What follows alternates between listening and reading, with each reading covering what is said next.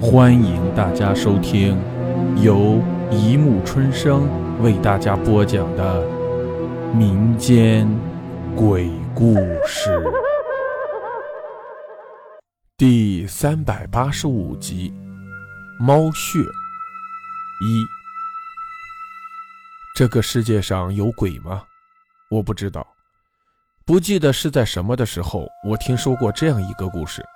说有一个人扭断了猫的脖子，他把嘴凑上去吸猫的血，然后他的狗又咬断了他的脖子去吸他的血。我常想，最后一个被咬断脖子的会是什么？我下面要讲的这个故事跟我上面说的这个故事完全没有关系，但也许会跟你有关系。看，他就站在你的身后。这个夜晚，对于柳桥镇的镇民来说，没有什么好奇怪的；对于镇上唯一一所中学的学生来说，也没什么好奇怪的。除了阴沉的苍穹里夹杂着朦胧的雷电，一切都跟平常没什么两样。高一二班的教室里陷入了一片少有的安静。是的，连班里平时最爱闹的几个学生，这会儿都没了动静。周围只有翻书页和写字的声音，还有那时时不时响起的沉闷雷声，在提醒着人们明天将是一个糟糕的天气。然而，那场雨却始终没有下下来，仿佛在等待着什么，就像一座即将爆发的火山，宛若一被触发将一发不可收拾。王立生就那样直挺挺地坐在靠墙的座位上。眼睛呆滞地望着前方，眼神涣散，似乎无法聚光。他发觉他自己的手在发抖，甚至于整个身子都在发抖，喉咙里发出一种奇怪的声音，像是被困在笼子里某种生物的咆哮。但这种咆哮却无法冲破喉咙，只有他自己才听得见。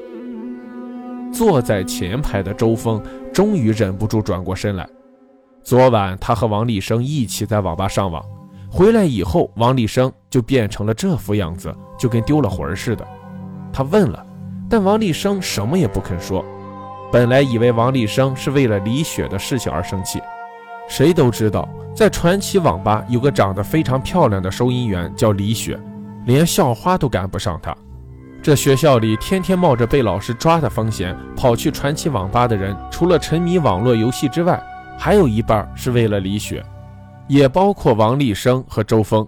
但后来周峰考虑到兄弟比女人更重要，于是就自动出局了。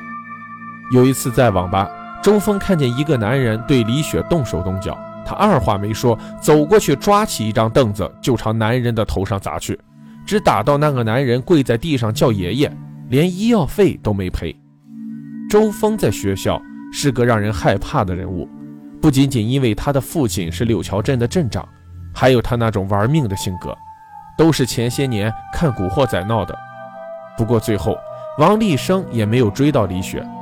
也就是在昨天，李雪带了一个男生去网吧，还向别人介绍是她男朋友，而那个斯斯文文、有着高度近视的男生，居然就是他们学校的学生会主席江涛，也是校长的儿子。周峰观察了一下，王立生的样子不像是失恋，然后又自作聪明地认为王立生是因为昨天班会的事情。那个该死的瘦得跟萝卜条一样的班主任，竟然当着全班同学的面宣布三大最差学生。王立生成绩不好，又爱惹事，所以很荣幸，也很顺理成章地榜上有名。虽然周峰比王立生爱惹事一百倍。可他的成绩却一直名列前茅，他永远也评不上最差学生。不过他跟最好学生也沾不上边。班主任唾沫横飞地宣布完以后，并且还让最差学生通知家长，下个星期三开家长会。说起他们的班主任，那可真是太让人讨厌了。他总是没有时间规律地突袭传奇网吧，不管你是哪个班级的学生。他都要想尽办法把你说回学校，搞得那些学生每次上网都提心吊胆。有的学生躲在网吧抽烟，就怕让他撞上；谁也摸不准他什么时候会突然出现。他还总在班会甚至课间操的时候用高音喇叭不厌其烦地说上网的害处，更是举了一大堆骇人听闻的例子，说某某某因为痴迷网络，最终走入歧途什么的。当他用了浑身解数也浇不灭网络游戏带给学生的欲火时，他最终选择了放弃，连续半个多月没再提过网络，也没再去过网吧了。当以上两种可能都被排除掉以后。周峰认为王立生应该是被人欺负了，这让他很恼火，所以他一转身就劈头盖脸地问道：“生子，告诉我，是不是哪个欺负你了？”其实周峰的声音并不是特别大，但由于教室里过于安静，使得他的这话比外面的雷声带给大家的震惊还要大。所有的人都自然地抬起头来朝这边看了一眼，但又马上低下头去。周峰看着一脸没有反应的王立生，心中更是烦躁。说啊，怎么傻了？王立生回过神来，从鼻孔里发出一声闷哼：“没。你当不当我是你兄弟？是的话就告诉我，我们之间还有什么不能说的？”说完，他又朝王立生同桌的一个胖女生低吼：“看什么看？”胡英没说话，但不自觉地白了周峰一眼。哟。你还敢动我，矮冬瓜！信不信我把你眼珠都挖出来？爱美之心，人皆有之，更何况是一个十七岁的女孩，正是花一般的年龄。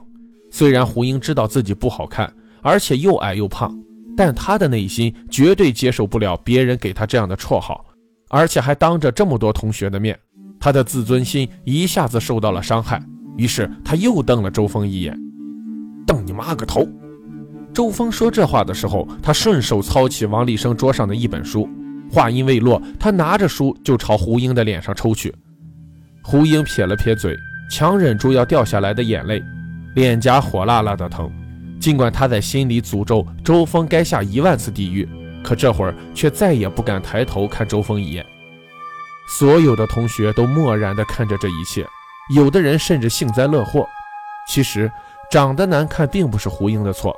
可是，在别人看来，仿佛丑陋本身就是一种错，所以胡英被欺负，没人当成一回事儿，当然也没人敢当成一回事儿。这时，王立生突然抓住周峰的手，凑到他的耳边说：“以后咱们别去上网了。”什么？周峰掏了掏发痒的耳朵，其实他听清楚了王立生的话，只是王立生靠得太近，让他耳膜有些敏感。王立生又说了一遍，这次声音更轻。怎怎么了？发生什么事了？他看着王立生，王立生的表情极其复杂。他从王立生的眼睛里隐约读到了一种恐惧，这是他以前从来没有看到过的。王立生用力地甩了甩头，似乎想努力地甩掉什么。他张了张嘴，什么也没有说，然后把桌上的书一股脑地扫进抽屉里，站起身走出了教室。周峰望着王立生的背影，他有些莫名其妙。王立生怎么了？是不是撞邪了？